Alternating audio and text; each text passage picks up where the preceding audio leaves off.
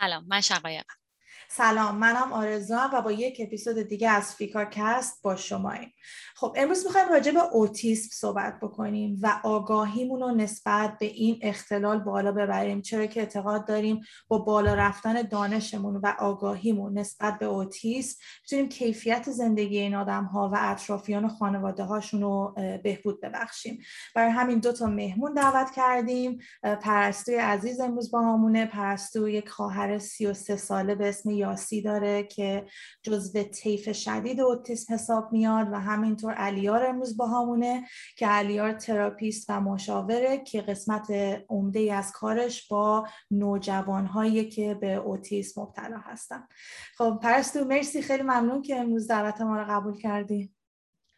سلام، خیلی خوشحالم که اینجا با شما و ممنون از دعوتتون. علیار مرسی از تو که دعوت ما رو قبول کردی. ممنون، مرسی از دعوتتون. خب فکر کنم خوب باشه که با یک تعریفی از طیف اوتیسم و اختلال اوتیسم شروع بکنیم که ببینیم اصلا چی هست، چون میدونم خیلی از آدما فکر میکنن یک بیماریه، خیلی از آدما خب اطلاعاتشون بیشتره، میدونن که یک اختلاله. بیایم با این شروع بکنیم. علیار اگه برامون توضیح بدی که اصلا اوتیسم چی هست و حالا یه سوال دیگه هم که میخوام بکنم اینه که چجوری میفهمیم که یک آدم یه بچه اوتیسم داره و از چه سنی میفهمیم؟ آرزو، اختلال اوتیسم که اختلال عصبیه که باعث چالش در مهارتهای اجتماعی، رفتاری و زندگی اون شخص میشه. فهمیدن سن اوتیسم بعضی موقع تا دوازده ماهگی هم معلوم میشه، ولی اصولاً پزشکای خانواده و روانپزشکا بین دو تا چهار سالگیه که میتونن این اختلال رو تشخیص بدن. علائمش هم میتونیم بگیم که دیر زبون باز کردن، یعنی اینکه تا سن بعضی موقع تا سن پنج تا شش سالگی هم صحبت نمی کنن، نامفهوم بودن حرفاشونه و نخندیدن به مادر، یعنی اینکه اگر هم بخندن معنی نمیده. و چیز دیگه ای که هست، اوتیسم در پسرها چهار, چهار برابر از دخترها است، یعنی که نسبتش چهار به یک. من یه چیزی که خیلی خوب میشنیدم، حالا اطلاعاتم خیلی محدود راجع به اوتیسم، ولی اینه که مثلا میگفتن نوزادایی که و اگه اشتباه نکنم اوتیسم یا شما به دنیا میای دچار این اختلال هستی یا نیستی، یعنی چیزی نیست که اکتسابی باشه و بعدها دچارش بشی، درست میگم؟ آره. بعد یه چیزی که شنیده بودم این بود که خب نوزادا معمولا خیلی به چشم مادر نگاه میکنن و وقتی که حالا مثلا مادر بغلشون میکنه یا شیر میده، و شنیده بودم بچه‌هایی که اوتیسم دارن انگار که مثلا حواسشون پرت باشه، به مادر خیلی تمرکز و توجه ندارن و مثلا ممکنه یه ور دیگر رو نگاه کنن. این میتونه اینجوری تلقی بشه که اگه همچین چیزی رو توی نوزادی دیدیم مشکوک بشیم که ممکنه بچه این اختلال داشته باشه؟ صد درصد مشکوک میتونید بشید، ولی هر نوزادی که به چشم مادر نگاه میکنه دلیل دلیل این نداره که اوتیسم داره، برای همین نگران هم نباید نداره. اگه به چشم آره. برای یه چیز کلی نیست، یعنی یه چیزی نیست که برای همه باشه. اوکی. این هم یکی از علائمش. آره. پرستو شما از چه سنی فهمیدین که یاسی اوتیسم داره؟ ببین یاسمن میشه گفتش که مادرم از شش ماهگی تشخیص داد که این بچه مشکل داره، نه که حالا چه مشکلی داره، ولی میگفتش که خب من یه بچه دیگه داشتم، یاسمن غریبی نمی کنه، یاسمن ارتباط چشمی نمیگیره و حتی اوایل تشخیصهای عجیب غریبی برای یاسمن میدادن، میگفتن نابیناست، ناشنواست، به خاطر اینکه نسبت به نور رفلکس نشون نمیداد، نسبت به صدای مادر رفلکس نشون نمیداد و خب فکر میکردن که دچار مشکلات دیگه ایه. ولی مثلا مامان من میگفت درسته این به نور رفلکس نشون نمیده، ولی اگه از یه سوراخ یه نور بیاد به اون خیره میشه، یا به صداهای خیلی ریز برمیگرده، این به ما اهمیت نمیده. هولوش سن دو سال خورده‌ای دیگه یاسمن تشخیص اوتیسم گرفت و یاسمن هولوش سن شش سالگی شروع به صحبت کرد کرد بعد از گفتار درمانی ها و کاردرمانی خیلی زیاد. علیار، این یه سری آدم ها هستن که فکر میکنن که اوتیسم میتونه موروثی باشه، توی مثلا ژنتیکی، یا اینکه مثلا بعضیا حتی میگن که تقصیر مادر، رژیمی که دوران بارداری داره، یا چه میدونم هزار تا چیز هست که حدسا و گمانا و شایعه‌ای هستش که وجود داره. ما الان با پیشرفت علم حاضر میتونیم بگیم دقیقاً چه چیزی باعثش میشه؟ متاسفانه هنوز نمیتونن بگن که چه چیزی باعث اختلال اوتیسم میشه. گمان زن... زنیایی هست و تئوریایی براش دادن، ولی صد درصد هنوز به درس قاطع نمیتونن. بعد پرستو، همینو میخوام بردارم و وصلش کنم به پرستو. پرستو، تو بوده که هیچ وقت مثلا کسی ازت این سوالا رو کرده باشه در مورد تجربه شخصیتون و خانواده؟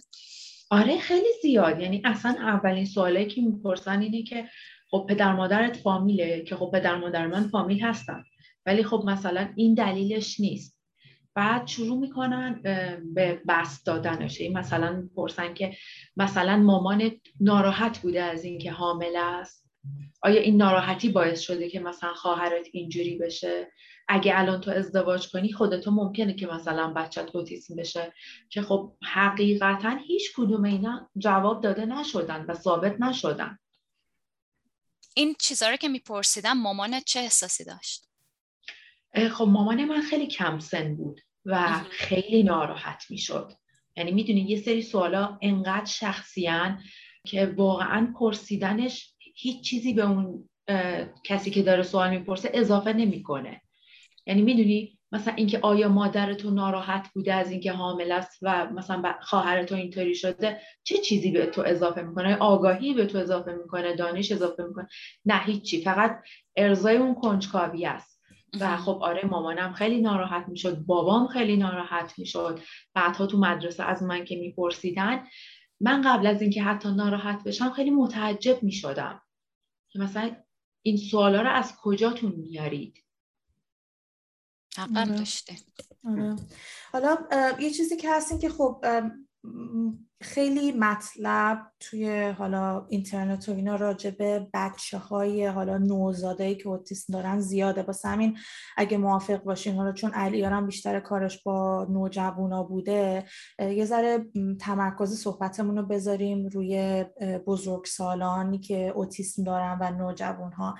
و خب اینم به نظر من جالبه که بخاطر اینکه علیار بیشتر تجربهش راجبه کانادا هستش و تو بیشتر تجربهت پرستو خب راجبه ایران و سیستمیه که تو ایران هستش، یه ذره راجع به این میخوای پرستو صحبت بکنیم که امکانات توی ایران برای بچهای اوتیسم چجوریه از نظر حالا مدرسه هایی که برای اینها هست، از نظر مراکز درمانی آموزشی، یه ذره برامون توضیح میدی؟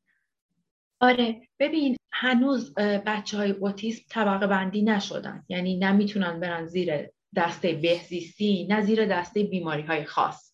هنوز یه جایی این وسط ولن. برای همین نه اون بهزیستی بهشون خدمات درست میده، نه بیماری‌های خاص بهشون خدمات درست میده. مدرسه دولتی تو تهران تا جایی که من خبر دارم سه تاست و تو کل ایران مدرسه دخترانه یه دونه است دولتی. باقی مدارس خصوصی هن و خب مدارس خصوصی که واقعاً هزینه‌های خیلی بالایی دارن و در این حال که هزینه بالایی دارن هنوز به صورت تخصصی روی این بچه ها زوم نکردن. مثلا یه مبحثی داریم ما به اسم معلم سایه که تو این مدارس هنوز به اون صورت رعایت نمیشه، ندارن، نیرو کم دارن، نیرو پرورش ندادن براش. بعد دیگه برات بگم آها میره تو دیگه تو دسته کلاس‌های خصوصی، یعنی خانواده‌ها باید خودشون مربی بگیرن، معلم بگیرن، کلاس خصوصی بگیرن که باز هم برای اون کمک هزینه مالی نمیگیرن و کل هزینه‌اش با خود خانواده است. احتمالاً هم خیلی گرون باشه این کلاس‌ها. نه آره کلاس‌ها واقعاً گرونن، کلاس‌ها مثلا چهل و پنج دقیقه تا پنجاه دقیقه گرونن. بعد خب مثلا حساب کن کلاس یک روز در هفته میشه، بقیه رو خانواده خودش باید باش کار کنه و یک روز در هفته برای این بچه ها هیچی نیست. چون این بچه ها آموزش پذیریشون سقف نداره، تا جایی که آموزش بدن اینا رو اینا پیش میرن. یعنی نمیتونی بگی دوازده سالگی بسته شد، هجده سالگی بسته شد، یه جایی بسته شد. تا هر جا که اینا رو آموزش بدن اینا میتونن، آموزش پذیرن، میگیرن. و خب ده. یک روز در هفته واقعا براشون خیلی کمه. میخوای تو هم حالا خیلی خلاصه بگی که تو کانادا به عنوان حالا یک کشور جهانه و چی جوری هندل میکنن و این طبقه بندی که پرستو میگه وجود نداره تو خیلی جاها من جمله ایران، اینجا واقعا وجود داره یا چه جوریه؟ اینجا وجود داره. اینجا از زمانی که کودک تشخیص داده میشه که اختلال اوتیسم داره، مراکز و مدارسی هستند که اون کودک رو میپذیرن، ولی بعضی از کلاس ها هستند که فقط خاص اوتیسم نیستن. بچه های دیگه هم تو اون کلاس ها هستن که ناتوانی ذهنی دارن و اوتیسم، چون هر کسی که ناتوانی ذهنی داره دلیل نداره که اوتیسم داشته باشه و هر کسی که اوتیسم داره دلیل نداره که ناتوانی ذهنی داشته باشه. کلاس هایی که هست خب اصولا کلاس های بچه هایی که ناتوان ذهنی دارن یا کلاس و کسایی که اوتیسم دارن کلاس های خیلی کوچکتریه، یعنی پنج تا شیش نفر، پنج تا شیش تا شاگرد و یک معلم با دو دو تا دو تا سه معلم سایه که این کلاس ها بیشتر تمرکز اون برنامه برای این بچه‌ها یادگیری مهارت‌های اجتماعی، مهارت‌های زندگی و مهارت‌های مقابله‌ای که این مهارت‌های مقابله‌ای میشه گفت یه دریه که اگر بتونن رو اون کنترل داشته باشن کارهای دیگر رو، یعنی مهارت‌های اجتماعی و مهارت‌های زندگی رو بهتر یاد بگیرن. بعد حالا یه چیزی بگم، حالا راجع به مهارت‌ها اینو صحبت می‌کنیم. خب پس گفتیم این مدرسه‌ها هستن، از نظر کارهای خصوصی و کلاس‌های خصوصی دولت کمکی می‌کنه اینجا؟ چون من یادم ده. یه پادکستی دیگه هم راجع به اوتیسم داشتی پرستو که مامانت هم اونجا صحبت کرده بودن. بعد یه چیزی مامانت گفت خیلی برای من جالب بود، تکون دهنده بود. مامان گفتش که آقا اومد یه مادری سه روز بخواد بره یه عمل جراحی کنه، بچه‌شو کجا بذاره؟ میدونی؟ بله. حالا بله. مثلا تو الان تو خونه هستی، من میدونم خیلی کمک میکنی، زحمت میکشی، ولی اگه یه خانواده یه دونه بچه داشته باشه، خیلی حرف مامانت برام تکون دهنده بود که یه مشکلی پیش بیاد، یه عملی مثلا بخواد این مادر بکنه، بچه رو بعد چیکار بکنه؟ بر همین سوالم ازت اینه که مثلا علیار از اون جهت دولت کانادا چه کمکی میکنه؟ اینجا هم مراکز روزانه هست، هم مراکزی هست برای تفریح، یعنی بهش میگن اصلا برنامه تفریحی که این برنامه یعنی هیچ درمانی در کار، هیچ تریتمنتی نیست، تفریحیه. یعنی مادر یا پدر بچه رو میذارن اونجا برای چند ساعت، سه تا پنج ساعت، خودش میرن به کارهای دیگهشون برسن. اینم باید در پرانتز باز کرد، شاید برای خیلیا دو سه ساعت وقت اضافه داشتن خیلی عادی باشه، ولی برای خانواده‌هایی که بچه‌های اوتیسم دارن همون یک تا دو ساعت خیلی کمکشون میکنه که بتونن مواجه بشن با بحرانایی که در پیش رو دارن در مقابل این بچه و خیلی کمک میکنه. این خب یکیشونه، مدارس روزانه. شبانه روزی هم هست، مراکزی هست که در تابستانه برای وقتی که بچه‌ها به کمپ میرن. یعنی ساپورتش بس خیلی خوبه از این نظر. اوکی.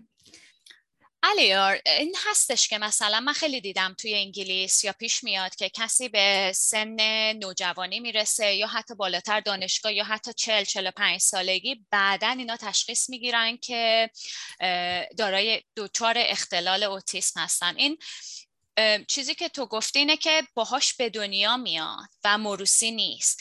میشه بگی چه, چه علتی داره؟ این تشخیص دیره یا چه اتفاقی میفته توی این پروسه؟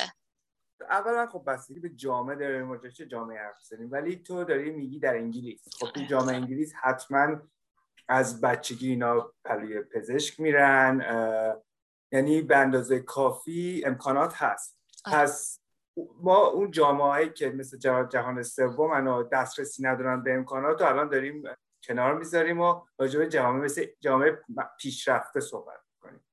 خب کسایی که مرزی هستند و نزدیک به مرکز هستند، کسایی که اوتیسم دارن، اختلال اوتیسم دارن، به خاطر اینکه در مهارت‌های اجتماعی، مهارت‌های زندگی و کوب کردن، یعنی مهارتهای مقابله‌ای سطح بالایی دارن، تشخیص خیلی سخته، به خاطر اینکه میتونن زندگی روزمرهشون رو انجام بدن و کار بگیرن و با قواعد و هنجارهای جامعه همسو بشن.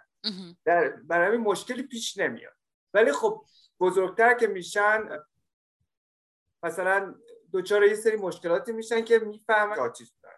یه چیزی گفتی گفتی که وقتی که به مرکز نزدیکترن یا به مرز نزدیکترن، این همون چیزی که اشاره کردین، طیف. یه ذره در مورد این طیف برامون میگی که این چجوریه؟ من وقتی میگی تو ذهنم یه عالمه دایره‌ای هستن که از یه مرکزی شروع میشه و همینطور بزرگتر میشه.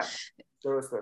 خیلی خیلی الان جدیدن غیر از آتیسم اختلال ها رو روی طیف میذارن، به خاطر اینکه قبلا اسم‌های مختلفی داشتن و ولی خب نزدیک خیلی شبیه هم بودن این اختلال‌ها. الان همه رو روی طیف گذاشتن و عملکرد اون شخص رو در روی اون طیف نگاه میکنن. مثلا میگن یکی شدیده، یکی ضعیفه و اونطوری که وقتی که اونطوری نگاه میکنن میتونن کمکی انجام بدن که براش خوب باشه. یعنی یه جوری چیزی که گفته اینه که مثلا تو مدرسه‌ای که تو کار میکنی وقتی میدونین که آیا اون فرد نزدیک به مرکز هست یا دورتره، اون کلاس‌ها و آموزش‌ها و چیزای کمکی یه جوری انگار که برای اونا طراحی میشه. درسته. مثلا ارزیابی که روانپزشک که دکتر خانواده میکنه، اون کسی که پذیرش میکنه، اون کسی که اینتیک میکنه، بر اساس اون ارزیابی اون کودک و یا اون نوجوان رو تو کلاس‌های مختلف میذاره، چون که یه سری از کلاس‌ها هستن که عملکردشون بالاتره، مهارت‌های اجتماعیشون بالاتره، مهارت‌های زندگیشون بالاتره، بعد به کاردرمانی میرسه. یعنی که تو این کلاس‌ها اینا آماده میشن و تعلیم داده میشن که بتونن در آینده یه کاری رو انجام بدن. پرستو تو هم فهمایشت از طیف و اینا که تو که تو ایرانی باشم دست اول سر کله زدی یه جوره؟ ببین، اول من بگم که من بر اساس تجربه شخصی که با تو زندگی با فرد اوتیسم داشتم دارم صحبت میکنم و بچه‌هایی که دیدم. ببین مثلا یه بچه‌ای رو یه فردو یه فردو میان میگن که این فرد خفیفه، داره سر کار میره، دانشگاه رفته، درس خونده و ناخودآگاه اطرافیان اون انتظار دارن خب اگه تو تو طیف خفیفی، خب الان باید لباساتو خودت بپوشی، دگمه‌هاشو ببندی یا بند کفشاتو خودت باید ببندی. ولی این از نظر توانایی فرق میکنه. یعنی اون فرد از نظر توانایی میتونه جای مختلفی از طیف باشه ولی با دامنه حرکت کم. یعنی یه فرد خفیف میتونه بیاد نزدیک به متوسط بشه، دیگه نمیاد خیلی شدید بشه، یا یه فرد شدید میتونه بیاد نزدیک به متوسط بشه، یکم بالا پایین میشه. اما این میتونه تو تواناییاشون مختلف باشه. یعنی همونطور که گفتم مثلا چون خواهر من شدیده، شاید مثلا وقتی میگم شدید انتظار دارن که به طور مداوم جیغ بزنه یا توانایی صحبت کردن نداشته باشه، چون اکثر این بچه‌ها توانایی صحبت کردن رو ندارن. و وقتی یاسمن خیلی خوب صحبت میکنه شاید متعجب بشن، بگم پس این چطوری شدیده، در حالی که یاسمن از نظر اجتماعی و دیگه چیزای دیگه جزو بخش شدید به حساب میاد. بعد گفتی در مورد اینکه مثلا یه سری چیزا رو به خیلی خوب انجام میدن و قوی ان توش. بعد یه چیز دیگه هم که اشاره کردیم بود که توی طیف ممکنه حرکت کنن. من اول در مورد حرکت تو طیف میخوام از علیار بپرسم، بعد میخوام برگردم به تو و ازت بخوام که برامون بگی مثلا اون چیزایی که یاسمن خیلی توش قویه چیا هستن. علیار، میشه که مثلا یه شخصی وقتی که به دنیا میاد کوچیکه خیلی خفیف باشه، بعدا مثلا سنشون که میره بالا به مرکز نزدیکتر بشن؟ اصلا این تغییر هست یا این که فقط جور دیگه ای داره خودشو نشون میده، نش... نشونه هاش؟ آه یعنی شدتش خیلی بیشتر بشه؟ آره ش... یا کمتر بشه دوور یا کمتر بشه. این شدت بیشتر شدن یا کمتر شدن طی سالهای مثلا تو راجع چند سال، راجع هفت سال شش سال حرف بزنیم، خب میتونه عوامل دیگه‌ای زندگی اون شخص تاثیر داشته باشه که حتی یه شخصی که دچار اختلال آتیسم نباشه اختلال‌های دیگه روانی براش پیش بیاد. ولی ما راجع به خود آتیسم صحبت می‌کنیم، شدتش در چند سال کوتاه نمیتونه خیلی تغییر کنه، ولی خب مشاهدات نشون میده که بچه هایی که به سن بلوغ میرسن به خاطر تغییر هورمونی که درشون اتفاق میفته، خب پرخاشگری درشون نمایان میشه، کارهایی رو میکنن که قبل از اون نکردن. ولی وقتی که از بزرگتر که میشن و مثلا به سن بیست بعد از بیست رد میکنن، کمی آرومتر میشه. این رو میتونم بگم. البته وقتی در مورد دوران نوجوانی و بلوغ صحبت میکنیم، این فکر میکنم حتی کسی که توی طیف هم نباشه همین هم هست دیگه، از مامانم بپرسین. مثلا مثلا خود ما هم مثلا نوجوانی ممکنه آسونی نداشته باشیم، پس قاعدتا هم مثل همونه. من دوباره برگردم دوچندانه دیگه، ببخشید دوچندانه دیگه دوچندانه دیگه آره، یعنی همونجور که گفتی یه متغیرهای دیگه‌ای هستن که میتونن باعث شن که یک سری علائم یا مشخصه های از این اختلال بولتر باشه، معلومتر بشه توی بازه های مختلف گرفتن. بعد پرستو قبل اینکه بریم برامون میگه که یاسمن توی چیز چه چیزای خوبه. من علت اینکه لبخند میزنم اینه که میدونم خودم همچین هیجان زده شدم. ببین، من قبل از اینکه اینو بگم یه جمله رو میخوام اضافه کنم. این که وقتی میگن اوتیسم، اکثریت افرادی که اطلاعات کلی در موردش گرفتن یا بر اساس فیلمایی که دیدن یا چیزایی که خوندن احساس میکنن که این فرد الزاماً یا یه هوش خاصی داره یا یک توانایی خاصی توی زمینه داره. خب نه، این خبرا نیست. تعدادی از این بچه‌ها یک ویژگی رو دارن و اون هم ممکنه که خانواده بتونه بهش برسه یا نتونه بهش برسه، ولی این اینطوری نیستش که همه این بچه‌ها دارن و باعث توقع از این افراد نشه.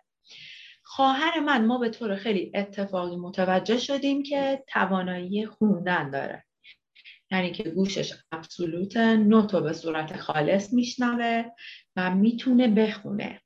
ولی همین یاسمن شاید توی ریتم مشکل داشته باشه اما توی نوت مشکل نداره. بعد خب این باعث شد که ما روی این زوم کنیم. یک چیزی که من میتونم بگم تو ایران خیلی خوب داره روش کار میشه، نمیدونم بقیه جاها چطوری داره روش کار میشه، موسیقی درمانیه. خیلی دارن با این بچه ها موسیقی درمانی کنن و خیلی خوب داره روشون جواب میده.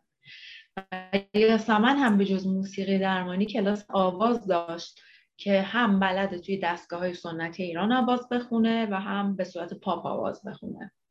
چه باحال. حالا صحبت این شد بریم یه ویدیو از یاسی ببینیم که ببینیم چه قشنگ میخونه. برگردیم دوباره.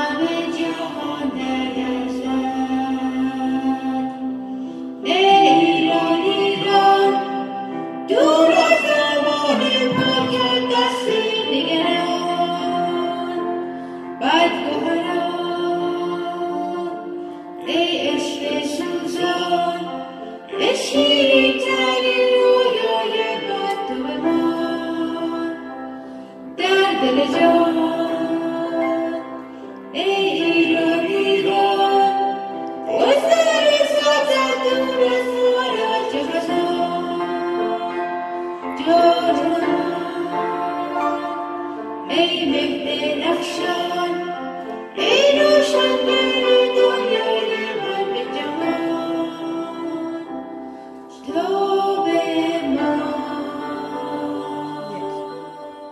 خب من که خیلی لذت بردم از این ویدیو یاسی پرستو، واقعا به نظر من خیلی هم صداش هم به نظر جن آهنگ صداش هم به نظر من خیلی قشنگه و واقعا دمش کرد.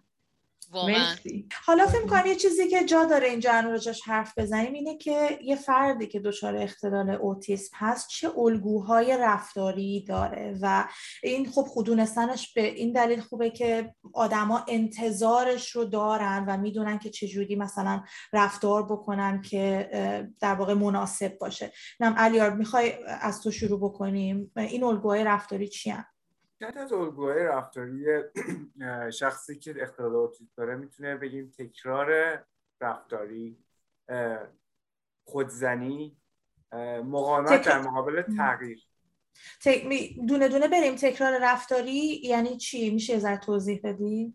تکرار رفتاری یعنی اینکه خب یک کار رو صد بار یا پنجاه بار تکرار میکنن. یا تکرار گفتاری هم هست، یعنی که یک کلمه، یک جمله رو یا یک کلمه رو پنجاه بار میگن و همین رو تکرار میکنن.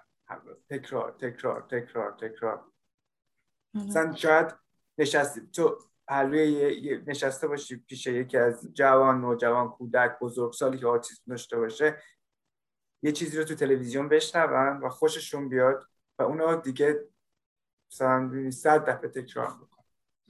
مطمئنم ما همچین تجربه تو هم داشتی پرستو دیگه، درسته؟ آره، هم یاسمن کوچیک‌تر بود رفتاریاش بیشتر بود، هنوز هم رفتاری داره ولی گفتاریاش خیلی بیشتر شده، خیلی خیلی بیشتر. بعد ببین صد شاید برای شما یه عدد باشه، خب من حتی میتونم بگم خیلی بیشتر دویست سیصد بار در روز یک چیزی رو تکرار کردن واقعا یا به مرز جنون میرسونتت یا واقعا به جای میرسونتت که دیگه نمیشنوی، اصلا دیگه نمیشنوی چی داره تکرار میکنه. و دقیقا چیزی که علیار گفت، مثلا یه تبلیغ ریتمی میشنون تو تلویزیون، اونو حفظ میکنن و اونو انقدر برات تکرار میکنن که از اون محصول متنفر میشی. خب مثلا راه مقابله با این قضیه چی؟ باید بذاری که تکرار بکنن یا کاری هست که بشه کرد که راه مقابله که کار اشتباهی که نمیکنن، اینا جزئی از رفتارشونه، هیچ ضرری به کسی نمیزنه، خب جزئی از رفتارشونه.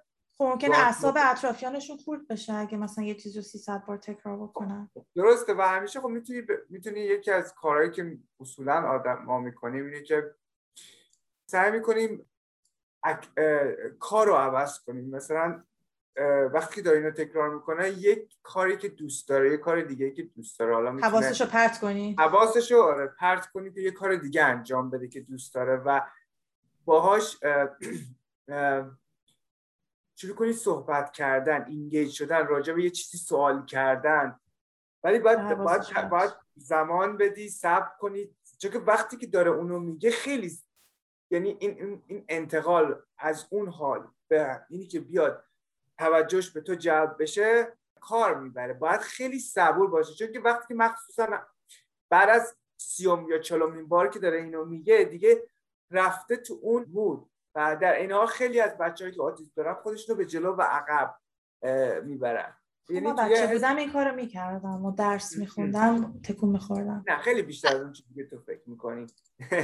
بعد خوشحالن، یعنی بهشون آرامش میده این آرامش حرکت. آرامش یعنی اینی که داره تکرار میکنه مثل اینه که چه میدونم مثلا یه بچه‌ای مون که تو همون سن با تبلت بازی کنه، یعنی ازش یه چیزی داره میگیره دیگه اون شخص. من بگم یک مهارت مقابله، یعنی داره آروم میشه، احساس خوبه میکنه. بگو پرستو. ببین اصلا یک چیزی که این بچه ها این افراد رو به هم میریزه اینه که اینا رو از چرخه تکرارشون خارج کنی. این مثلا صبح پا میشه به یک صورت خاصی صبحونه میخوره، به یک صورت خاصی لباس میپوشه، به یک صورت خاصی بقیه کارا رو انجام میده و اگه اینو از این چرخه خارجش کنی به همش میریزی. یعنی اصلا مسئله اینجا خوشحالیه مطرح نیست، یعنی اون چیزی که من میبینم مسئله اینه که همه اینا باید به نوبت تکرار بشن. حتی شاید خود من بر اساس اون چیزی که میبینم از یه جایی به بعد احساس کنم که یاسمن عصبیه، ولی باید همه اینا رو تکرار کنه. نه من در مورد کلمه ها، تکرار کلمه ها میگفتم، روتین. آره اون کلمه ها هم همین حسو بهشون میده، یعنی اون تکراری که میکنه انگار مغزه میفته روی نمودار سینوسی مثاله ها و همینطور که اون یه حرکت منظم و ادامه میده، مثل همون جلو عقب شدن، افتاده تو تکرار و اونجا احساس آرامش رو داره. آه. خب پس تکرار رفتاری و گفتاری دیگه چه الگوهایی دارن علیا؟ مثلا یک دیگه‌ش رو بگو. یکی دیگه‌ش اختلال حسی میتونیم بگیم، یعنی اینکه در این حس پنجگانه‌ای که ما داریم یک س... یکی... یکی از این حس‌ها میتونه قوی‌تر یا ضعیف‌تر باشه. حالا مثال قوی‌تر اینه که با صداهای بلند و ناهنجار که ما رو عصبی می‌کنه، ناراحت می‌کنه، ولی برای بچ... برای شخصی که دچار اختلال اوتیسم خیلی ناراحت کننده است. یعنی من خودم صد... به دفعات اینو شخصا تجربه مشاهده کردم که وقتی تو خیابون داریم میریم، مثلا یک ماشین پلیس یا آمبولانس یا یکی بوق میزنه یا بچه‌ها یه دفعه شروع میکنن گریه کردن، اون شخص دو حالت داره، یا میسته فریز میشه و شروع یا فرار میکنه یا اصلا به هم میریزه خیلی بد. خب اینم یکی از الگوهاست. یک یکی دیگه از حساشم که من شنیده بودم خیلی براشون روش حساسن، دست زدن بهشونه. مثلا حالا توی خانواده ایرانی مامانا خیلی عادت دارن که مثلا یه بچه رو ناز کنن، دست بزنن، بوسش کنن، ولی من شنیده بودم که زیاد خوششون نمیاد این افراد که بهشون تماس فیزیکی داشته باشی باهاشون، بهشون دست بزنی. درسته؟ درسته، ولی خب بازم همه نه، ممکنه میگم راجع به طیف داریم باز صحبت میکنیم که شاید یه سری باشن که مثلا من دیدم بغل کردن و دوست دارم ولی دوست ندارن کسی بهشون دست بزنه، ولی خب اکثرا دوست ندارن تا یعنی دوست ندارن بهشون دست بزنی، پشتشون رو بزنی، میدونی زیاد همین صحبت کافیه، لازم نیست. ولی مثلا حتما تو خونه دست بخوام بدن، کارا رو خوششون نمیاد. پرستو تو تجربه چی بوده تو این زمینه؟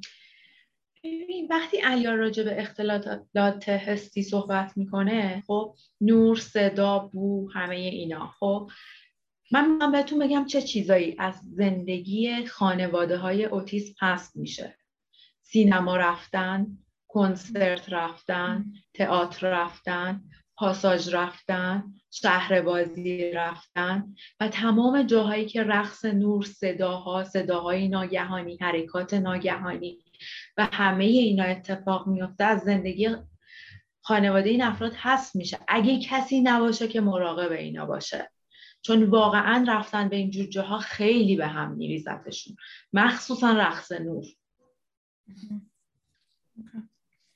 خب دیگه چی؟ راجع به حسی هم بخوام بهت بگم، راجع به دست زدن بهش، یاسمن که اصلا دوست نداره دست بهش بزنن اصلا.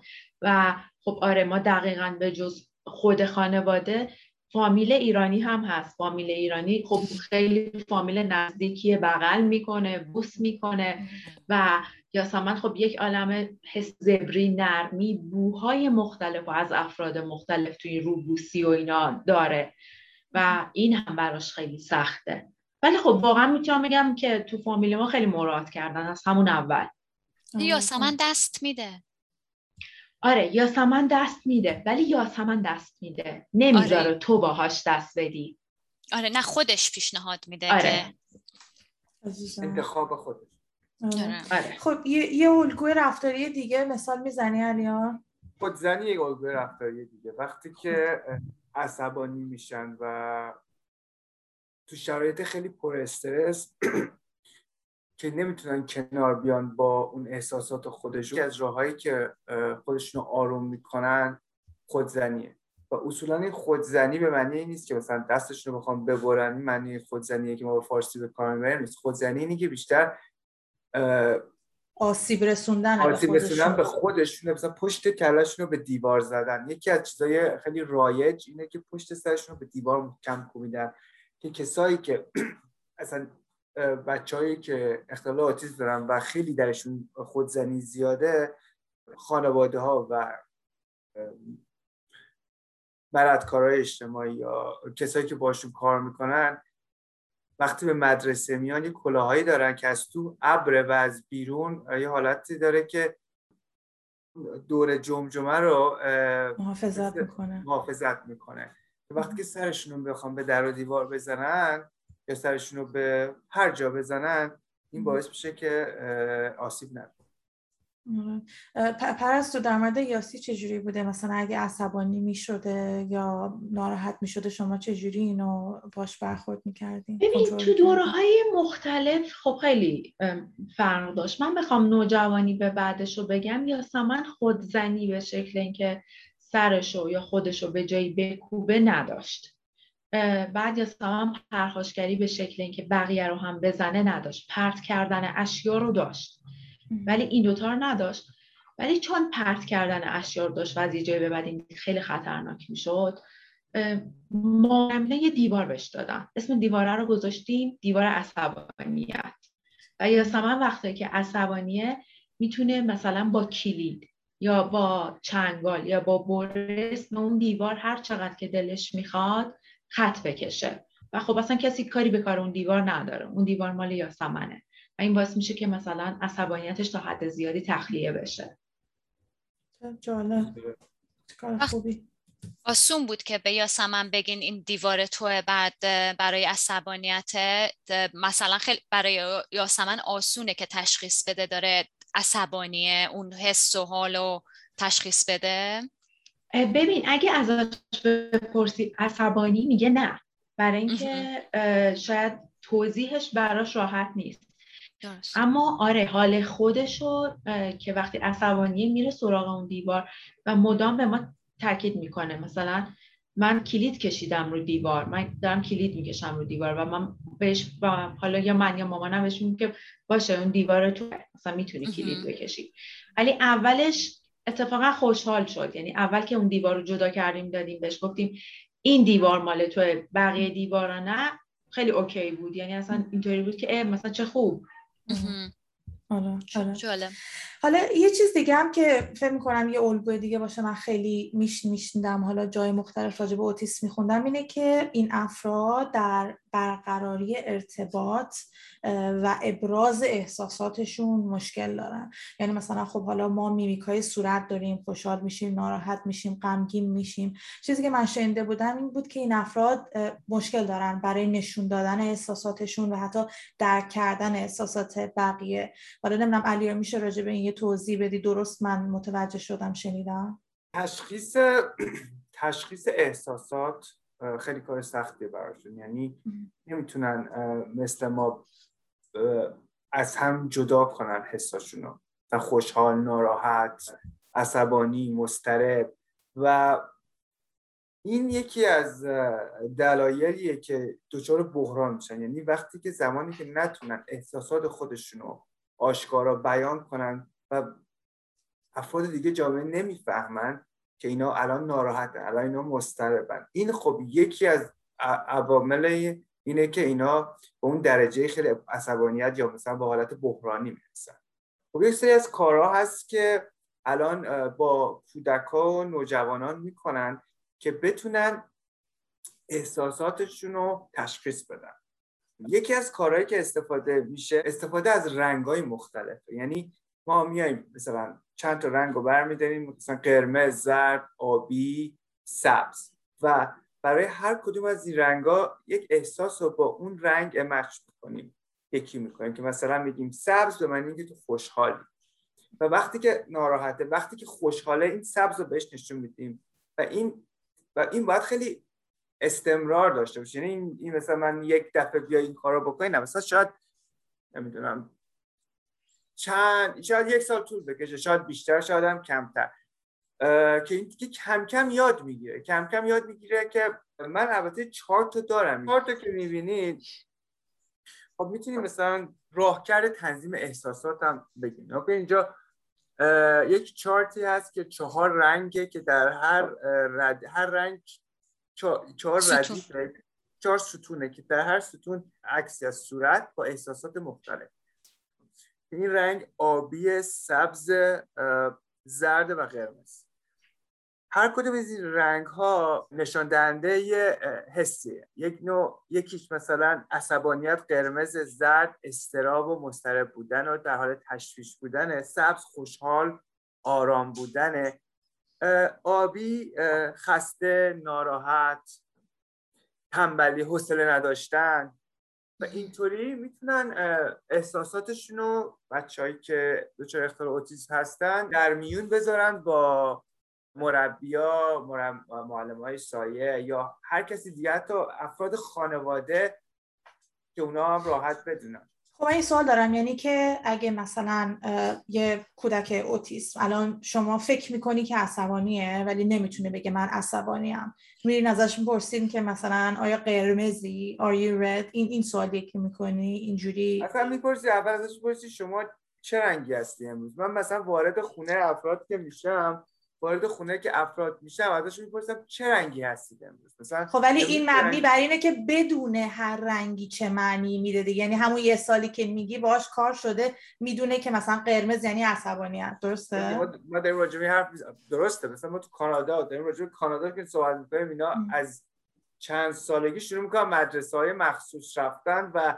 این این چارت و چارت مخصوصا چارت تشخیص حس از اول باشون کار میشه، یعنی بالاخره بیشتر بچه‌ها بلدن. بعد این چیزی هست که مثلا تو اینترنت پدر مادرایی که تو ایرانن این مربی‌ها رو ندارن بتونن پیدا کنن با دستور عملش با بچه‌ها کار کنن. من پیدا میکنم لینکشو میذارم توی توضیحات اپیزود که اگه بخوام برام بگیرم پرینت کنن از اونجا. من باشه. آره. اوکی. اگه نه علیار میتونه ترجمه کنه. چند تا کار دیگه هم هست که ما انجام میدیم برای تنظیم احساسات. نفس کشیدن مربعی به فارسی شاید بشه square breathing، که شما میاید یک مربعی رو میکشید و به اون بر... برای چهار ثانیه یه مربع خیالی تو ذهنتون میتونید داشته باشید با, با یک انگشت اشاره یا هر انگشت دیگه دستتون رو به عنوان چهار ثانیه میکشید، نگه میدارید نفس رو، بعد دم بازدم هم تو چهار ثانیه. و این این فقط برای بچهای اوتیسم البته نیست، کلا کسایی که پیش فعال هم هستن یا اصلا میخوان آروم بشن و این کارو میکنن و خیلی هم کمک میکنن. خب من یه چیز خیلی شبیه اینو تو تراپی که میرم برای انگزایتی، ولی چهار چهار چهار نیستش، مثلا چهار سه نگهدار شیش بیرون، که به خاطر اینکه یکی از چیزایی که باعث انگزایتی میشه اکسیژن بالای توی خونه که بتونی بیشتر بدی بیرون. ولی این الان اون نفس کشیدن همش یه جوره، یعنی چهار ثانیه چهار ثانیه چهار ثانیه. علیار یه سوال، شاید سوال خیلی هم باشه، درمان داره اختلال اوتیسم؟ نه درمان نداره. من خیلی بگو باش به دنیا میای، درمان نداره. خب من خیلی چیزا دیدم، میدونی که الان خدا رو شکر به خاطر دسترسیمون به اینترنت و شبکه‌های اجتماعی همه متخصصن دیگه. حالا میخوام از پرستو بپرسم، پرستو تو که دست اول با این مسئله مثلا درگیری خانوادگی شماها تا حالا شده یکی بیاد بهتون پیشنهاد بده درمانش فلانه، این کارو بکنین یا اینجور چیزا؟ تجربه تو چیه؟ هر چیزی که فکر کنی، یعنی ببر پیش فلان شیخ توف کنه روش، شوخی نمی کنم و اصلا شوخی نمی کنم، ببرش فلان امامزا نبات بهش بدن، ببرش مثلا مشهد این کارو کنن، ببرش نمیدونم بذارش دیوونه خونه، نمیدونم همه اینا. و حالا یه کلمه ای که گفتی درمان داره، مگه سرما خورده؟ راست میگه. درمان راجبه چیزی استفاده میشه که جزو دسته بیماری ها به حساب بیاد یا بهش مثلا مبتلا شده باشی. با این دنیا میای که خب دیگه جزو اون به حساب نمیاد. راست میگی، اصلا اگه من بشنم قشنگ درست بهش فکر کنم، مثل اینه که شخصی که با اختلال کوررنگی به دنیا بیاد درمان که نداره، میشه فقط زندگیشو آره. بهتر کرد، میشه ساپورتش آره. کرد، براش چیزای بیشتری گذاشت. حالا از ساپورت که داریم میگیم، علیار چه ساپورت هایی، کمک هایی، کلاس هایی هست برای افرادی که داره این اختلال هستن؟ چی کارا میشه کرد؟ کارهایی که میشه کرد، خب سپورت هایی که خب اولا باز برمیگره به کجای طیف قرار دارن و سپورتی که میکنید براشون که بتونن، یعنی هدف هدف اصلی اینه که بچه های آتیزم دارن که به نوجوانی و جوانی هم میرسن بتونن کم کم به یک مرحله از استقلال برسن. این این مهمترینه برای خانواده ها و خب مردکارا، روانپزشکا و کسای دیگه که با هم کار میکنن که اون شخص به اون استقلال برسه. راجع به اونم میتونیم صحبت کنیم که اون چه نوعیه، چه شکل اون استقلال، ولی هدف اینه. برای همین خب کارهایی که میشه، خب شغلی پیدا کنن، شغلم که شغلایی هم که پیدا میکنن، خب مدرسه ها مدرسه های کاردرمانی بهشون تعلیم میدن، یک سریشون که بتونن یک شغلی هم پیدا کنن که تو جامعه بتونن کار بکنن. ولی کارهای ساده، درسته؟ من یادمه که یه بار قبلا اشاره کرده بودی که مثلا حالا اونایی که به مرکز نزدیکترن و خیلی شدید نیستن، مثلا یه سری مغازه ها هستن اینجا، اونها رو استخدام میکنن، درسته؟ مغازه هستن، مغازه ها، رستوران ها، خیلی جا هستن که okay. افرادی که اختلال آتیسم دارن استخدام میکنن برای چند ساعت، نه مثلا تمام روز، یا کارخونه ها هستن. این خب این, این یک یکی از راه های رسیدن به استقلال خب تو جامعه از افراد دیگر رو میبینه و خیلی کمک میکنه. و خب کار دیگه هم که خیلی مهمه که اصلا حتی اگر هم عملکرد بالا داشته باشه توی روی یعنی روی طیف هم جای بالاتری هم باشه، باز مهمتر از همه اینا، من خیلی ها رو میشناسم که خیلی تو کلاس هایی که میرم خیلی خیلی هوش بالایی داره، مثلا از همه بهتر بلده، ولی رفتارشو نمیتونه کنترل کنه. مهارت یعنی مهارتهای مقابلهای خیلی پایینی داره. بازم این باعث میشه که نتونه خیلی از کارا رو بکنه. ولی از نظر هوش نگاه کنی، از نظر انجام دادن خیلی از کارا میتونه از همه بهتر باشه، ولی به خاطر اینکه از بچگی کار نشده روش که مهارتهای مقابلهایشو بالا ببره و بتونه با تریگر، با استرسوری که تو جامعه هستن که عصبانیش میکنه یک جوری کنار بیاد، خب اونم خیلی سخت براش که به اون استخدام بشه استخدام بشه به استقلال برسه. گروه های خیلی زیادی هست، برای خانواده هم گروه های هست گروه های هست که بهش میگن اینجا هم گروه های برای خودشون هست، هم پیر گروپ هست که تمام افراد اختلال اوتیسم دارن و با هم صحبت میکنن. البته اینا باز هم راجبه کسایی که عملکرد بالاتر دارن، های فانکشن، و راجبه خب کسایی که شدیدترن، مثلا خب حتما پرستو عینی دیده که مثلا تو چند نفر تو کلاس هستن ولی همین سلام، فقط خیلی زورخونی سلام میکنن، اصلا ارتباطی با هم ندارن. و برای خانواده هم خیلی هست که آگاهی پیدا کنن، یاد بگیرن، چون خانواده خانواده ها در خط مقدمن واقعا. یعنی شاید مثلا این بچه ها میان توی مراکز ما یا تو مدرسه که میان مثلا چهار، پنج، شیش، هفت ساعته ما میریم خونه، ولی اینا سالها تمام عمرشون با این بچه ها. و واقعا این گروه ها یعنی تمام یعنی خانواده ها هم باید خیلی کمک بگیرن که بتونن این راه رو برن، وگرنه خیلی سخته براشون. پرستو هیچ گروه پشتیبانی، من میگم ساپورت گروپی هست مثلا که حداقل مثلا مادرای بچه‌هایی که دارای اختلالن تو هر مرحله زندگی با هم بتونن حرف بزنن؟ مثلا برای اینکه احساس میکنم همونجور که علیار گفت، یه چیزی که هست اینه که آدم حداقل میفهمه که فقط تو نیستی تنها توی دنیا، داری که اون تجربه ها رو داری. خیلی کمک میکنه راهکار دادن. آه مثلا اینا اصلا وجود داره تو ایران همچین چیزی؟ ببین تو این چند سال اخیر در حد اینستاگرام و واتساپ و تلگرام، یعنی گروه هایی که خانواده ها خودشون تشکیل دادن و از طریق ان جی اوهایی که هستن که بچه های اوتیسم و یا بزرگترهای اوتیسم رو حمایت میکنن، خانواده ها با هم یه ارتباطی پیدا کردن، یه گروه هایی زدن اونجا، حالا صحبت میکنن، مربی به هم معرفی میکنن، کارهای مختلف به هم معرفی میکنن و همین اصلا حرف میزنن. به قول تو این که طرف احساس کنه تنها نیست، آدم های دیگه هم هستن، کسای دیگه هم درگیر این مسائل هستن و حداقل کسی میفهمه حرفشونو. در این حد هست ولی اونطور کاربردی نیستن هنوز. ولی آره یه چیزایی تشکیل شده. حالا راجع به چیزایی که علیار گفت، من یکی از اینا رو اصلا تا همین الان نشینده بودم، مهارت‌های مقابله‌ای که گفت، و اینجا اصلا روی این کار نمیشه. یاسمن طیف شدیده ولی یاسمن عمل کرد بالاست، خیلی عمل کرد بالاست.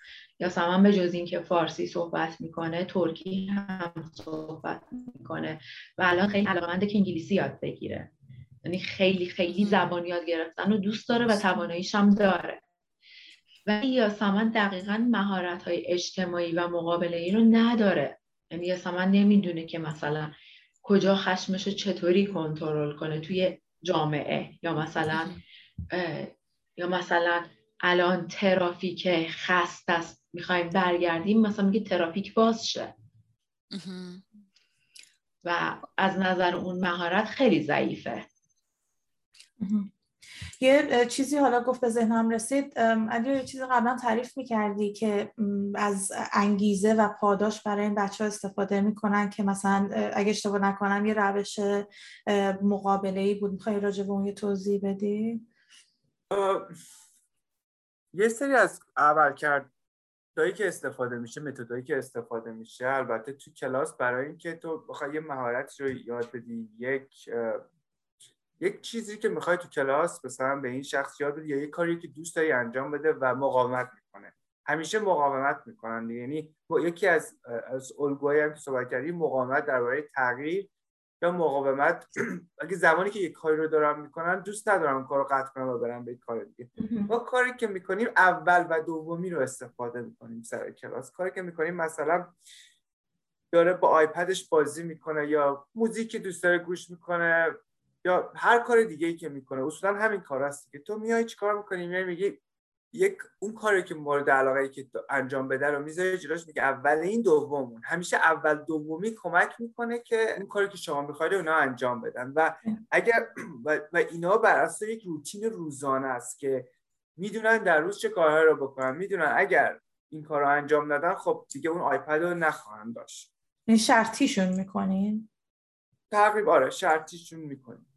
ببخشید گفتی مثلا شطر همینو میگه، گفتی که اول این دومون، این بعد خیلی به نظر میاد که ما باید خیلی روشن و واضح بگیم که یعنی کنایه یا یه دونه مثلا آنی ده نشونش میده دیگه. آها خیلی واضحه که در من چی میخوام. آره مثلا این کاری که من میکنم فقط این نیست، مثلا یک روتین روزانه هر کسی از مهمترین روتین روز برنامه منظم و روتین روزانه درسته که و این به قول معروف میگن مو لادرزش نمیره، یعنی خود اون شخص هم میدونه که تغییر نباید این بکنه.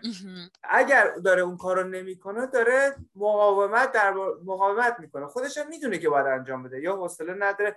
ولی خب این برنامه این میدونه که داستان اینطوریه، ولی خب شما که نمیاید ازش چیزی رو بگیرید، بهش میگید میگید نگاه کن الان ساعت اینه، قراره که تو این کارو بکنی، میگه نه، میگه خب نه نه نداریم، اول تو این کارو میکنی بعد تو, تو این کارو انجام میدی. مثلا اگه مشقی داره میگه اول مثلا مشقتو نیم ساعت انجام بده بعدن آیپد بهت میدی، و میدونه به خاطر اینکه اینقدر مسئله تکرار شده که اگه مشقشو انجام نده آیپد نمیگیره، عادت میکنه. و در این حال خیلی از بچه‌هایی که آتیسم دارن زمانو نمیتونن تشخیص بدن، یعنی اینکه تو میگی آقا مثلا میگی بیست دقیقه دیگه، تو بیست دقیقه خیلی اصلا اصلا یه حواسش میره خانواده، حتی سر کارم من دیدم بیست دقیقه دیگه آیپدتو میگیرم ازت. خب بیست دقیقه چقدر دقیقه است؟ اصلا دقیقه یعنی چی؟ ثانیه زمان چه؟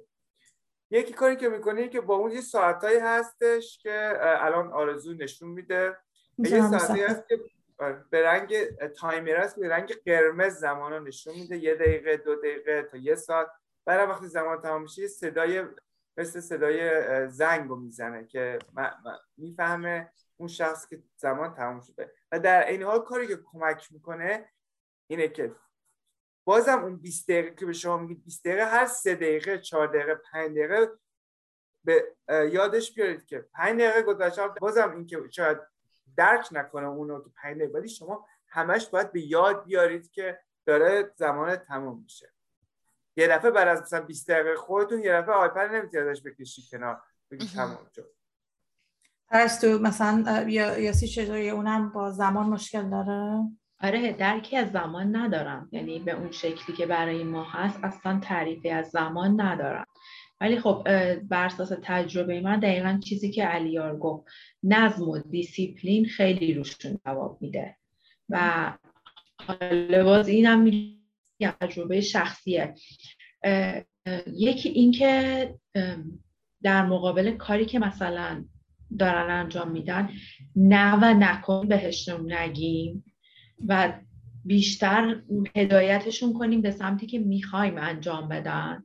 و یکی هم مداومت، یعنی که اگه الان ما میخوایم این کار رو انجام بده و لازم داره که این کار رو انجام بده، اگه داره جیغ میزنه، اگه داره بیتابی میکنه، اگه داره مقاومت میکنه، در عین آرامش تو مسیر نگهش داریم، به جنگ و دعوا نکشیمش یا ول هم نکنیم، باشه نمیخوای بکنی پاشو برو، این جواب نمیده. درسته. تغذیه روی این بچه ها چه تأثیری داره علیار؟ مثلا تغذیه های خاص خودشونو دارن یا نه مثلا هرچی که خانواده مثلا میخوره روزانه اونها هم میتونن همونو دنبال کنن؟ من تغذیه خاصی ندارم، هر چیزی که خانواده ها میخورن بچه هایی که آتیسم دارن خب یه اختلال عصبیه. ما اتفاقاتی که میفته، یکی این که غذا یک تریگر، غذا یه چیزیه که باعث میشه که خیلی عصبانی بشن. یعنی خیلیا، باز همه نه، خیلیا مثلا عاشق غذاهای شیرین دوست دارن بخورن و یک یکی از لذت‌های زندگیشونه. و خانواده‌ها برای اینکه ساکت، خیلی از همه خانواده‌ها نه ولی خیلی از خانواده‌ها برای اینکه اون حوصله و حال و اون بحران رو نمیخوان، این بچه خیلی عصبانی میشه، بشینه در دیوار رو بشکنه، خونه رو دوباره خراب بشه، گیغ و داد تو خونه باشه، میگه اشکال نداره. همون غذاها رو، غذایی که واسه بچه‌م خوب نیست، بهشون میدن. ولی خب روتین غذایی خاص دارن، مثلا خیلی‌هاشون مثلا فقط پیتزا میخورن یا یه چیپس میخورن یا مثلا گوشت نمیخورن. یعنی یک میگم همونطوری که خیلی خاص تو چیزهای دیگه هم هستن، مثلا تو غذا خوردن هم یک, یک دایت خاص دارن، یک رژیم غذایی خاص دارن. یک چیز دیگه هم هست که قرص‌های روانگردانی که میخورن ساید افکت خاص داره. مثلا خیلی از این قرص‌ها اشتها رو زیاد میکنه، خیلی از این قرص‌ها اشتها هم زیاد میکنه و آدمو چاق میکنه. مثلا یه مثال من میزنم، چند ماه پیش من با یه خانواده‌ای کار میکردم که یه پسر هفت ساله داشت، تازه از بیمارستان اومده بود و کمک احتیاج داشتن. من رفته بودم برای پشتیبانی بچه و به خانواده هم یه ذره آگاهی بده. من در یه مدت یه هفته رفتم اونجا، بعد اتفاقی افتاد که من نمیتونستم برم، نزدیک چهار پنج هفته برگشتم. این بچه راحت بگم نزدیک هشت کیلو چاق شده. بچه سه هفته هشت کیلو سه تو سه هفته هشت کیلو یعنی نزدیک شانزده پوند چاق شد. و میگم بچهش، من مثلا این بچه هفت ساله مثلا شصت و هشت کیلو. از اون برای قرصا تا حدی کمک میکنه ولی انقدر ساید افکت بعضی از این قرصا بده که مثلا خب چیکار باید کرد؟ نه بعد این قرصا رو خورد. اون بحث بحث خیلی کیس بای کیس، من نمیتونم به کسی بگم چه کار باید بکنن. ولی متاسفانه میگم هنوز علم به اونقدر پیشرفت نکرده که، البته من این چیزی که گفتم این به همه به همه آدم‌ها انقدر چاق نمیشن. من شنیدم که وقتی خانواده ها میبرن دیگه توان انرژیشو ندارن، وقتی که هیچ مثلا دولت نیست، کسی نیست بیاد چک کنه، مثلا چیزی که مثل بهزیستی تو ایران مثلا اینجا نیاد چک کنه، انقدر ممکنه این بچه ها برن روی اعصاب خانواده یا مثلا مادر باید کار کنه، بالاخره باید درآمد داشته شه. این داروها رو دوزشون میبرن غیر قانونی یا بدون مشورت پزشک بالا که یه کاری کنن که بچه هی بخوابه مثلا. این اینو شنیدین شماها اصلا؟ من تو من که اینجا هستم خب این کار غیر قانونی هستش، هم بچه رو ازت میگیرن اگه بکنی هم شاید تو رو بندازنت زندان. میدونی اینجا که من نشدم، منم تو محیط کاری کار میکنم، یعنی محیط کاری هم نه من اینو بشتم باید برم گزارش بدم. ولی اولین کاری که ما میگم بکنید اینه که سوء استفاده از چایلد ابیوز میشه، اینا سوء استفاده میشه و ما از نظر قانونی باید این کار رو بکنیم، اگر نه خودمونم گناهکار حساب میشیم اگر بدونی. و برای همین من نمشیدم. پرستو تجربه تو چی بوده تو این زمینه؟ باز میگم تجربه شخصی. یکی این که خب تا یک سنهایی میشه فرد و کنترل مورد خوردنش، این که حتی دارو اشتهاشو میبره بالا، مثلا شرطیش کنی که بدون اجازه من نمیتونی اینو بخوری یا این خوراکی رو یک بار بیشتر در روز نمیتونی بخوری، اینطوری تا حد کنترلش کرد. ولی بالا بردن دوز دارو خب اینجا اتفاق میافته، هم دیدم هم شنیدم، ولی این هم تا یک سنی جواب میده، به خاطر اینکه دقیقاً همون اتفاق حسی که توی این بچه‌ها داره میافته در مورد دارو هم میافته. یعنی دارو تا یه حدی دوزش رو ببری بالا این میخوابه، از یه دوزی بالا دیگه اصلا روش تاثیر نداره، دارو اصلا دیگه جواب نمیده، این اتفاق روش میافته. آره بعدم بهش عادت میکنه و حتی میتونم در مورد چیزی که خودم دیدم بگم که حتی بیشتر هم عادت میکنه. در مورد غذاهای چیزی میخواستم بگم، باز این تجربه شخصیه، اینم مثل تکرار دیگه، که مثلا میبینی که این بچه یک چیز مشخصی رو میخوره، یکی دو مورد چیز رو میخوره، یا حالا باز تجربه شخصی میگم چیزهای نرم و سخت‌تر میخورن، چون اون باز به حالت حسیشون برمیگرده، از حس مواد غذایی نرم توی دهنشون خوششون نمیاد، حتی شاید باعث تهوعشون بشه. مثل چی؟ نرم مثل چی؟ ببین یه چیز نرم مثلا مثل چی بهت بگم، مثل پوره میوه باعث تهوعشون میشه، یا حتی پوره آره پوره سیب زمینی که زیادی نرم باشه باعث تهوعشون میشه. ولی اون در مورد دارو هم دوباره برگردم بگم نمیشه مصرف کن یا نکن، چون این به هر حال اختلاله. وقتی میگیم اختلال این شامل این میشه که این بچه مشکلات دیگه‌ای هم داره، مثلا یاسمن تشنج داره، یاسمن از اول تولدش تا الان تشنج داره و خب باید دارو مصرف کنه و خیلی دیگه از این بچه ها این مشکلات رو دارن. ولی خب با دارو باید با نظارت پزشک مصرف بشه. درسته. خیلی خوب، یه ذره بریم اگه موافق باشین راجع به بایدها و نبایدها، یعنی مثلا یه سری چیزای کوچیکی که حالا اگه کسی داره میشنوه این برنامه رو و توی اطرافیانشون یا خانواده‌شون یک فرد اوتیسم دارن، مثلا حالا نمیدونم علیار یه سری باید و نبایدهای ساده رو میتونی برامون اینجا بگی که در واقع آموزنده باشه؟ حتما. وقتی که داریم صحبت می‌کنیم با کسی که دچار اختلال اوتیسم هستش باید از جملات کوتاه و ساده استفاده کنیم. خیلی مهمه که جملاتمون کوتاه باشه، شمرده باشه و ساده باشه. دومین کاری که میتونیم بکنیم اینه که زمان تجزیه و تحلیل بدیم بهشون. یعنی چی؟ یعنی اینکه یک سوالی ازش وقتی میکنی شاید بعضی موقع یه دقیقه، بعضی موقع دو دقیقه، من شدم سه دقیقه طول میکشه. بعد شخص اون فکر میکنه که یا سوالش سو... اون سوالو یادش رفته یا اینکه اصلا نمیخواد جواب بده. ولی بعضی موقع یه ذره بیشتر هم صبر می‌کنی می‌بینی این داره داره تو مغزش تجزیه و تحلیل می‌کنه و جواب شما رو میده. یه چیز دیگه هم که قبلا اشاره کردیم برای مدرسه، برنامه منظم. برنامه منظم و روتین منظم روزانه. اون خیلی کمک می‌کنه. چیز دیگه‌ای هم همیشه لبخند بزنید، همیشه با آرامش، یعنی استمرار، صبور بودن و آرام بودن، یعنی اینا خیلی کمک میکنه با کسایی که آتیزم دارن. کارهایی که نباید بکنی، کنایه نزنی، یعنی با کنایه صحبت نمیکنی، حرفتو خیلی مستقیم بزن و ساده بزن، کنایه استفاده نکن. کار دیگه که میتونیم بکنیم اینه که فرض نکنیم، پیش فرض نداشته باشیم که اینا حرف ما رو میفهمن، یعنی سعی کنیم هر دفعه که یه چیز رو میگیم جمله رو کامل بگیم از A تا B، نه اینکه یه قسمت رو بگیم فکر کنیم که اینا فهمیدن ما چی می‌خوایم بگیم. و اینکه دست نزنیم، نبوسیم، بغل نکنیم، با صدای بلند حرف نزنیم باهاشون، اینا کارهایی که نباید بکنیم. نباید بکنیم. حالا خواستم بگم پرستو چیز دیگه‌ای هست مثلا بخوای اضافه بکنی تو؟ ببین نه، علیار خیلی کامل گفت. در همین حد اضافه کنم که اگه فردی رو دیدید که به هم ریختگی داره، اگه مطمئن نیستید که میتونید بهش کمک کنید، نزدیکش نشید. یعنی فکر نکنید که اگه برید نصیحتش کنید یا آروم باهاش صحبت کنید یا مثلا این کارا رو بکنید اون آروم میشه، متوجه نیست چه اتفاقی داره میفته.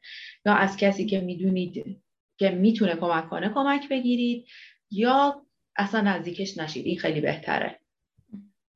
یه چیزی هم اضافه کنم آخر حرفم اینه که فضا همیشه بهشون بدیم. فضا دادن خیلی مهمه. یعنی فضا دادن یعنی که زمانی که احساس کنیم که دارن به هم میریزن، سعی کنیم بهشون یه فضایی بدیم که تنها باشن. خیلیشون احتیاج به اون فضا دارن. و اینکه خیره به چشمشون نشیم و اصرار نکنیم که وقتی داریم باهاشون حرف میزنیم تو چشمشون نگاه کنیم. خیلی موقع با تو حرف میزنن یا باهاشون حرف میزنی دارن یک جای دیگر نگاه میکنن. دلیل نداره که حرف تو رو گوش نمیدن. ولی خب هر کسی یه نوعیه و اونا هم مدلشون اینطوریه. یعنی نگاه باید نمی‌کنن با حرف زدن، ولی بی, بی احترامی نگیریم به اینکه دارن مقاومت میکنن در مقابل تو و نمیخوان شیطونی میکنن یا نمیخوان حرف تو رو گوش کنن. اینا نیست، این فقط مدلشونه، مدل مدل رفتاریشونه، این الگوی رفتاریشون این مدل. حالا باید و نباید ها رو برای افرادی که دچار این اختلال هستن گفتیم.